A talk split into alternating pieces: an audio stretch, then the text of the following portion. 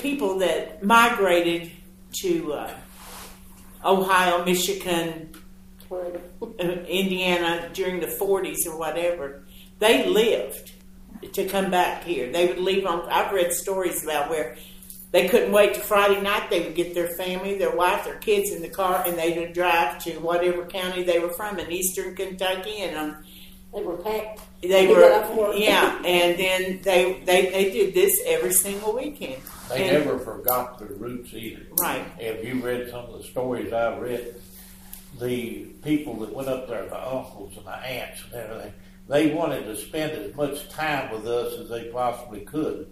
So we got up on Saturday morning, they jumped in there, they hitched up a mule, women grabbed hose and everything, they went out there and helped work the corn and tobacco patch out and all that stuff. They hadn't forgot how to drive a mule or how to plow or how to hoe. They helped us get to work and chores done up so then we could all relax together, you know, and mm-hmm. enjoy the family thing. So those folks never forgot how to work up there. And it The wasn't ones down here the ones forgot how to work. it. and it wasn't easy because like now it might take four hours to get there. Not then it took almost all It day. was seven. And I we all made remember dinner on the ground years ago to get up there. when we lived in Indianapolis, even down here, of course, Mountain Parkway wasn't there and nothing, and we had to come through uh, uh, Madison, Indiana. We came 421, or we went through Cincinnati at 52. But it was a seven-hour drive. And what were you saying about the weekend? On Friday night, we had everything packed, ready. I remember my job was to polish Daddy's shoes, and as soon as Daddy came in the door, he took a shower. Mother had something quick ready for us to eat, and we headed out. But even by that time, it was like six. So it was like one in the morning when we got down here, you know. And then on Sunday night, Mother always wanted to leave around two, and Daddy and I disappeared, you know, because we didn't want to leave that early. and I go up in the woods and play, and Daddy go off wherever, and uh, Mother would have to just, you know, keep feeding on us and you know, calling us and stuff. And so usually we didn't get out of here till like five. So then it's like midnight Sunday night, and. Uh, we had a coal furnace in Indianapolis. We were probably the only person there that had a coal furnace you had to feed. So we always came home to like a cold, cold house, you know.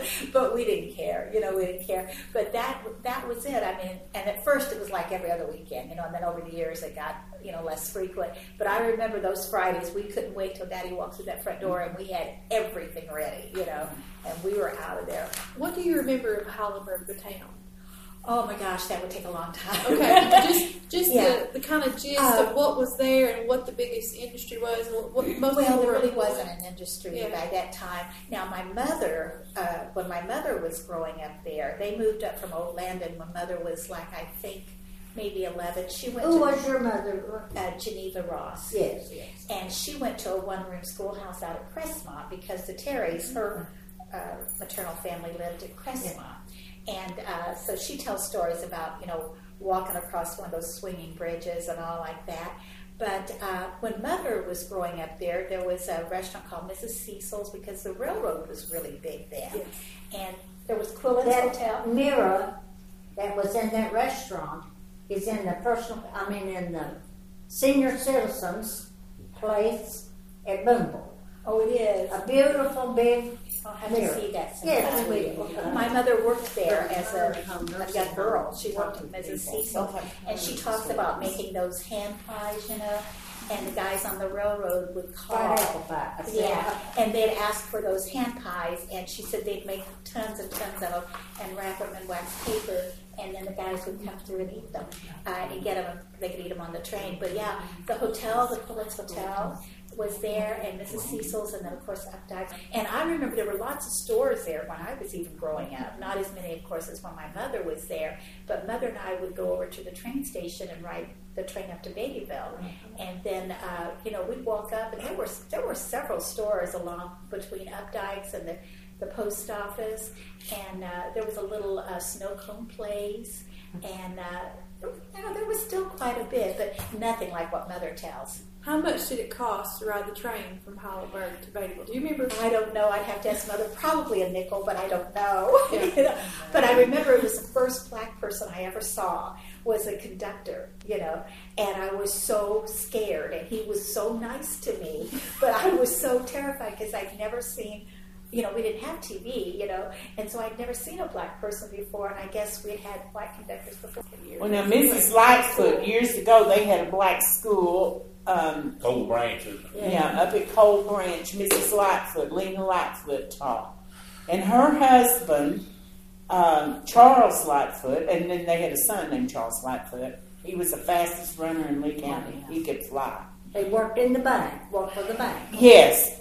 But my dad was a fox hunter, and he and Charles Lightfoot, he was at our house quite often because my dad doctored dogs. He thought he was a vet. and, and he actually gave them shots, and, uh, you know, he self taught. No one died, I guess, but none of them died. But anyway, but Charles Lightfoot was at our house, and we just didn't think anything ab- about. I mean, certainly we weren't racist. You know, it was just not an issue. Uh, They were just well behaved. Yeah, I mean, they were people just like we were. They well, just, you didn't have the propaganda probably infiltrated to where you were taught Right. that. and then there was that Melissa that used to iron for people. Crawford. Yeah, Miss Melissa Cross, sweetest lady ever. She worked for the uh, beaches and the, And Nancy Hall and T.K. Hall, she ironed for them. Not long ago, I had a story about one of the first funerals I remember was at this black person's house. Now, I'll tell you, they worked on the railroad with uh, my dad and grandpa and all that. We were brought up to treat everyone the way we wanted to be treated. Absolutely. Golden rule. It was never a problem. We may have called a couple of them something to be politically incorrect today, but it was what they called themselves. So it uh, they they worked with us and for us. That uh, uh, They were come us friends. kill hogs and so forth and Yeah. so on. Dad always give them a pan of meat and stuff. You know, they will. They it was just just part of life. You know, they were there. You in those days, so you uh, celebrated your differences. You didn't uh, make an issue of them. You know, Right. Uh, we knew we were different. We knew that, uh, but it was no problem there. You know, we respected each other's space. So